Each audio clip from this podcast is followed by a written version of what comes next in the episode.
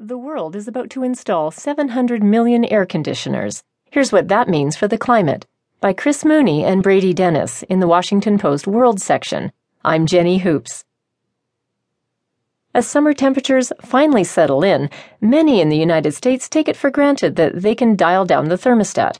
Americans use 5% of all their electricity cooling homes and buildings.